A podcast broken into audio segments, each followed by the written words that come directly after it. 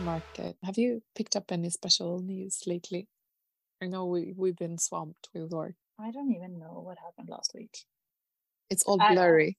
It's all blurry, but I'm just hoping the stocks are happy and I will be happy when I open the account next time. Mm. So I I picked up uh, some news that I thought it would be quite interesting to discuss, and it's uh, in regards to how people are positioning their companies now when we're going into a market when we don't have as much money as we had a year ago. Mm-hmm. And this is the same for across the globe, right?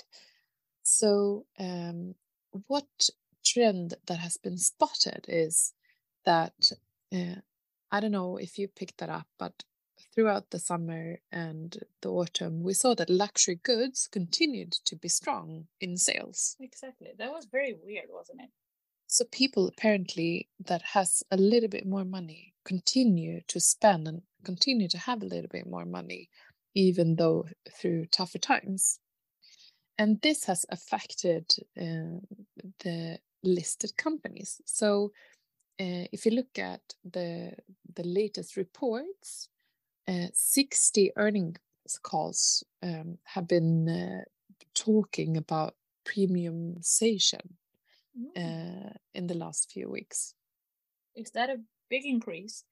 It is uh, a way, it is definitely a sentiment of uh, showing that companies are looking for customers in the premium segment or the customers that are not as sensitive to a decline in income. And uh, this is uh, this was an American article, so it was covering the, the American uh, companies. So, for example, it was talking about brands like Krispy Kreme donut uh, to you know other more luxury brands. But I picked this up from two unlisted companies that I met but clothing brands. So I um, my mom loves uh, Ralph Lauren and she was going to she usually buys it in the UK and she was like Michaela I I bought a lot of um, like clothes but I couldn't buy anything in the Ralph Lauren shop because because it's produced in the US um, it's so expensive so because the Mm. dollar has been going up and I was thinking about that and I was like but I don't know if uh, they actually produce their clothes in the US uh, and then um, my uh, my husband's sister is actually working for Ralph Lauren, and she said that they over the last two years they've been doing a rebrand where they position the company like more of a luxury brand and raise prices. So they are actually doing exactly this. Mm. And also, I met um, a, couple of other companies in the earlier stage that are doing the exact same thing. They have a product that's kind of not like the cheapest, and then they position it a little bit more luxury and they increase the price. I just wonder how, like, it, it should be a bit hard or take time to go from from one kind of position to to premium. Yeah. Or can you just do it just like that? Because we've seen it, as you said, basically from the summer and until now. And how can they do it so quick? So I think uh, one one way you could do it is by actually dividing the product into like a more of a mainstream product that everyone could buy into, but also adding value and then raising the increasing the price for those that would actually pursue that. Uh, but it could also add so for example with luxury products, if you would add like a tech um, angle, so you would be able to track this bag where it's been, or you get uh, NFT on top of it. Like that Mm. could be a, a way of adding value and then increasing the price dramatically. And also change maybe their strategy of marketing. Exactly. Now we're listening to the alarm, or what, what do you call it? The I alarm that it actually goes up in Stockholm um, the first Monday every month, right? The whole of Sweden. In the yeah. whole of Sweden. Mm. Yeah, it's in the whole of Sweden. Yeah. So do you have it in? Uh, Östersund. yes. I don't remember it from Uppsala though, but it must have been there too. But we lived in the countryside. Maybe you just hear it in the city, because that's the part that would be attacked. yeah, I guess so. Maybe. Uh, it, I think it's the first Monday each quarter, isn't it? Maybe it is. It, No, first it Monday. March. Actually, can I tell you something? Do you know what happened today? Six years ago, my water broke. So I was pregnant with Noel and I stood up and this sound went off and I was in the hospital and it just went splash. That's a dramatic start of life. Yeah, it, was so dramatic. It was quite funny because the doctor had just said, Oh, actually, you can go home and prepare. We're going to do a C section tomorrow morning. So you can, and I was like, Okay, thank you. And I was going to like say goodbye to the doctor. So I stood up and the water was like splashed all over. And she was like, Oh, I guess you're staying. Yeah, but I think it is quite an interesting trend with um, the notion of premiumization, isn't it? Yeah, very much so. Um, I think that could probably make or break. Yeah, some are going to win and some are going to lose, yeah. definitely. But the question is, can you, as you say, can you do it as fast as they want to? I'm I'm impressed for those who actually can switch this fast mm. and and be a winner. Shall we go to today's entrepreneur interview? Yeah, let's do. We've uh, met impressive girl. She's a sole founder of a company, which I think is really impressive. She's been pursuing the dream with Kura for a few years. And today you will get an introduction to her business. Let's roll.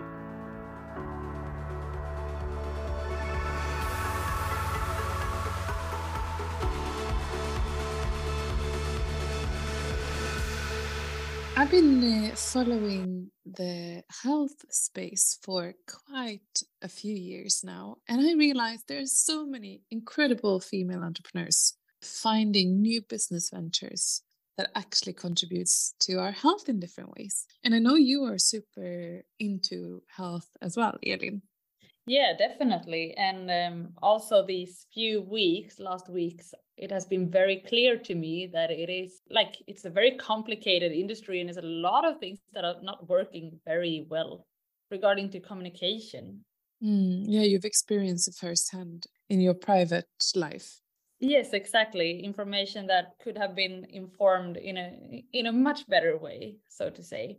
But also, the, the good thing is that, it, exactly as you say, is a lot of female entrepreneurs within this space, and that we have also helped with capital through the years. Yeah, definitely, especially in the femtech uh, space.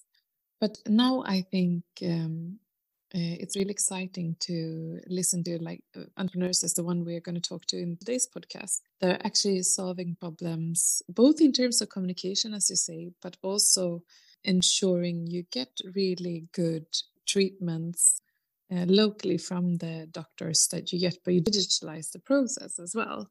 Um, and uh, it's not just for women, it's for everyone. So we welcome Cecilia Videcél, the founder of Kura. Would you say that it's like cure in English, right? Uh, basically, uh, I think it's a Latin word that means cure and then we just added an A. So Kura. Simple as mm. that. That's it's lovely. a good name. Why make it more complicated? exactly. Keep it simple, stupid simple, or how do you say? Celia, please tell us a little bit about who you are. Oh, the million dollar question I never know how to answer. Um, I'm the founder and CEO of Kura, and um, have a background in international business and uh, marketing from the US. So I moved back to Sweden a couple years ago and just decided I'm going to start and run my own business and have ever since. Would you say that healthcare and the system of healthcare is different in US from what it is in Sweden and in, in what way? I'm not an expert in American healthcare system uh, yet we'll see uh, what happens. But yes, I, absolutely, we have primary care units in Sweden, um, and in the US, everything is based on on your insurance or where your insurance company tells you where to go. Um, so yeah, it's absolutely a huge difference. Yeah, Obama did some some changes there, but it's still very private, um, like a private sector. So it's not uh, offered by the public yeah. uh, sector. Uh, but uh, so tell us uh, in your way uh, what Kura is doing. Uh, so Kura is a national healthcare platform that we built on modules. So clinicians and primary care units they can sign up and start offering their patients uh, new ways of communication, and this increases continuity and, and consistency. So for patients, uh, Kura is the only app that they need to to gather all their information, communication, and and things with all of their providers. So they don't really need seven different apps uh, who don't really communicate or integrate. It started as an answer to the rise of the online doctors that I'm sure we all have heard of. Uh, when it became clear how they um, use the reimbursement system as their business model, which is tax money that people not aware of. So this lost reimbursement really affected the clinics more than it was anticipated. So it forced clinics to do cutbacks on staff or rearrange the resources they had. So it affected the accessibility and consistency. And as a direct response to it, the quality of care and it also increased the waiting times for, for patients we really see, and, and we can see today, and has been a lot of debate going on, that online doctors really take on the easier cases like a fever or a cough. And the tough cases are still left in the traditional system. And now they also have less money to to handle them. So kind of created a, a never ending uh, negative spiral. Mm. But if we look at the communication and, and the, the health providers that you would go to, the one platform that would be used for communications and managing your bookings etc is one one one seven seven yeah that sounds so weird in english it sounds really weird uh no but we cheekily say that if 1177 would have worked here you have Kura because it works differently also depending on which clinic who's using the system and also what we noticed is first of all it's not very user friendly. Uh, people don't know how to use it. They could have all the opportunities in the world to make something great out of it, but not even the clinicians wants to to use it. So it's it's a huge problem. Uh, that says a lot. It's, too bad because it could have been great, and but also they work on their own uh, innovative projects, so probably going to see some change in the future. I wonder why it's so hard to get these systems to talk with each other. I've always wondered that. Same here, same here. So you have seen all these different problems with communication, with the money using in the wrong ways. So how does your business model look like?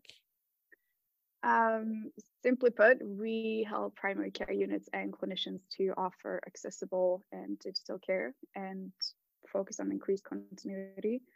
So we are moving the digital care back into the traditional healthcare field. We don't think that offering digital solutions should be a matter of economics. I see it as a human right to be able to access your healthcare provider. So we are offering Kura as um, a SaaS service.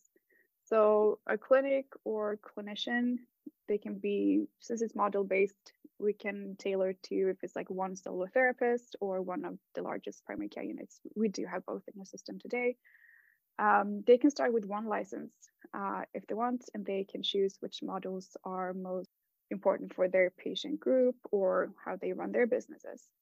Uh, almost everyone has increased their models or licenses over time. So um, also they can be up and running in 24 hours. They don't really need to have an onboarding process of three to six months. It shouldn't be a static and, and heavy system. But simply put, um, our business model is not to maximize the amount of visits, that rather than to just make every visit count. Mm. And uh, if you look at uh, complications, like you say, most of the patients that use your platform, they would have more difficult uh, health issues.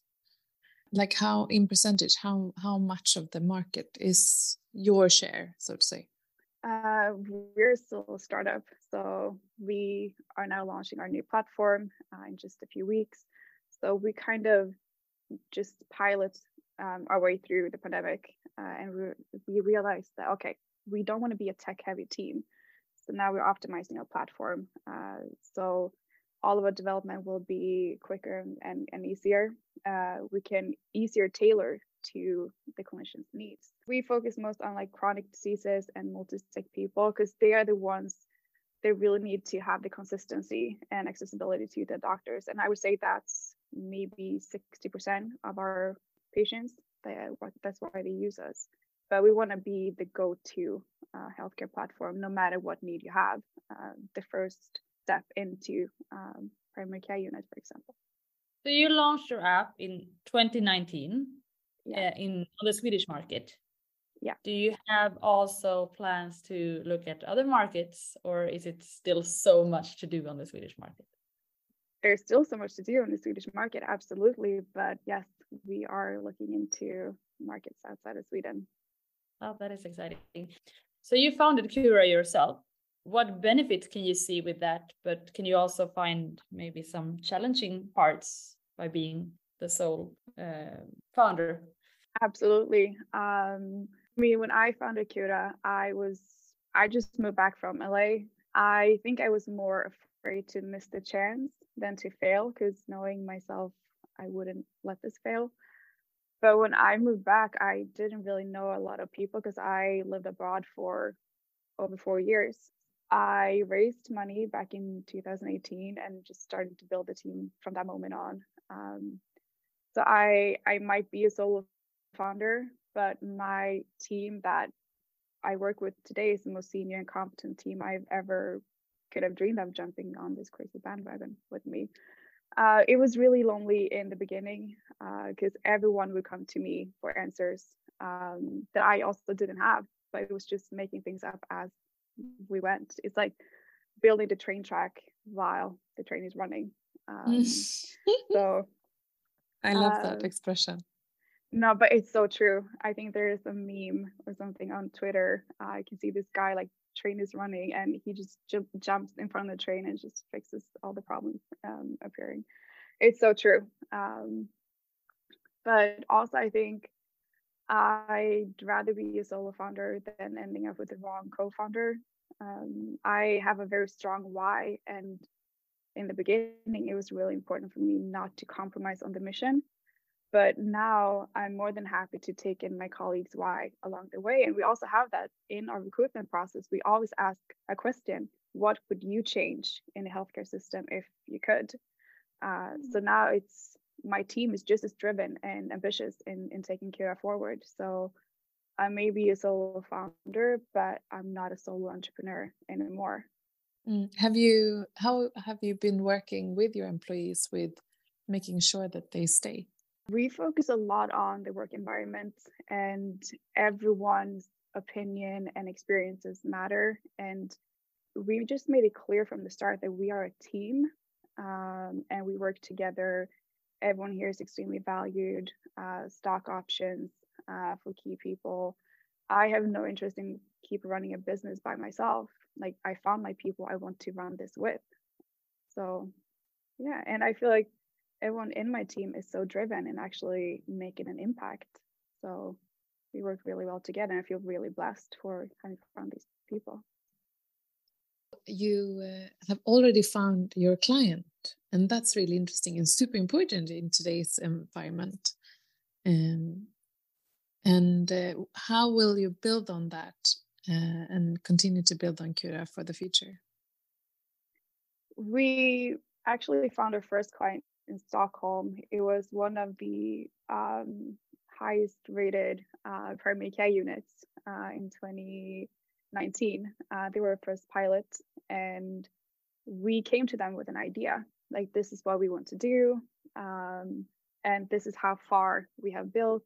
Uh, would you like to join a pilot project with us? And uh, they said yes on the spot. Um, so I remember my colleague had to like code on the way back on the train uh, to Gothenburg, and I was like typing up a pilot agreement, uh, and they wanted to launch in like two three weeks. We're like, absolutely, we'll do it. Uh, we were so naive, uh, but we launched with them um, almost on time. But when we build Kura, we, I think it's in our DNA to listen to um, the clinicians. Like, what are their pain points? What do they need help with? Uh, what do their patients need from them? I have my story as a patient, and we use me as a guinea pig sometimes, uh, but also like continuously listen to your clients. Like, where are they heading? Like, because we could see it during the pandemic with all the restrictions changing every two weeks. There was like no way to to keep keep up with it. but yeah, I think listen to your client, listen to the market. Um, they will tell you where to go and what's going on. So Cecilia, can you tell us a bit also about what dreams you have for for Kura and what you have ongoing for for the future? Yeah, sure. Um, I didn't start this to be one of the top companies. Uh, we want to be the top company, like the first healthcare platform you think of when it comes to to healthcare, not only digital care, but most like we'd like to work with preventative care in the ways we could, and we already have some ideas on the drawing board. So my dream for Kura in the future is to be an impact company. Our value is not in the valuation of the company, but rather in the value we actually create for for people. Well said. Well put. Thank you so much for joining us. If anyone wants to get in contact with you, where could uh, one find you? I would say LinkedIn, where I'm mostly active, or Instagram. But I would absolutely say LinkedIn. Perfect. Thank you so much, Cecilia, for guesting the Feminvest podcast today. Thank you so much for having me. Thank you. And you can follow us on our social media. You can easily find Feminvest across all social platforms except for TikTok. We're not there yet, but we will be in the future. So uh, we will also be back with a new episode of the podcast next week. Until then, take really good care and make sure to follow Kura as well. I think it's a really exciting startup to, you know, actually, Cecilia, I think you're scale up now. You are soon going to be really too. big. yeah. And uh, we look so, forward to follow you and Cura. Definitely. So take care everyone.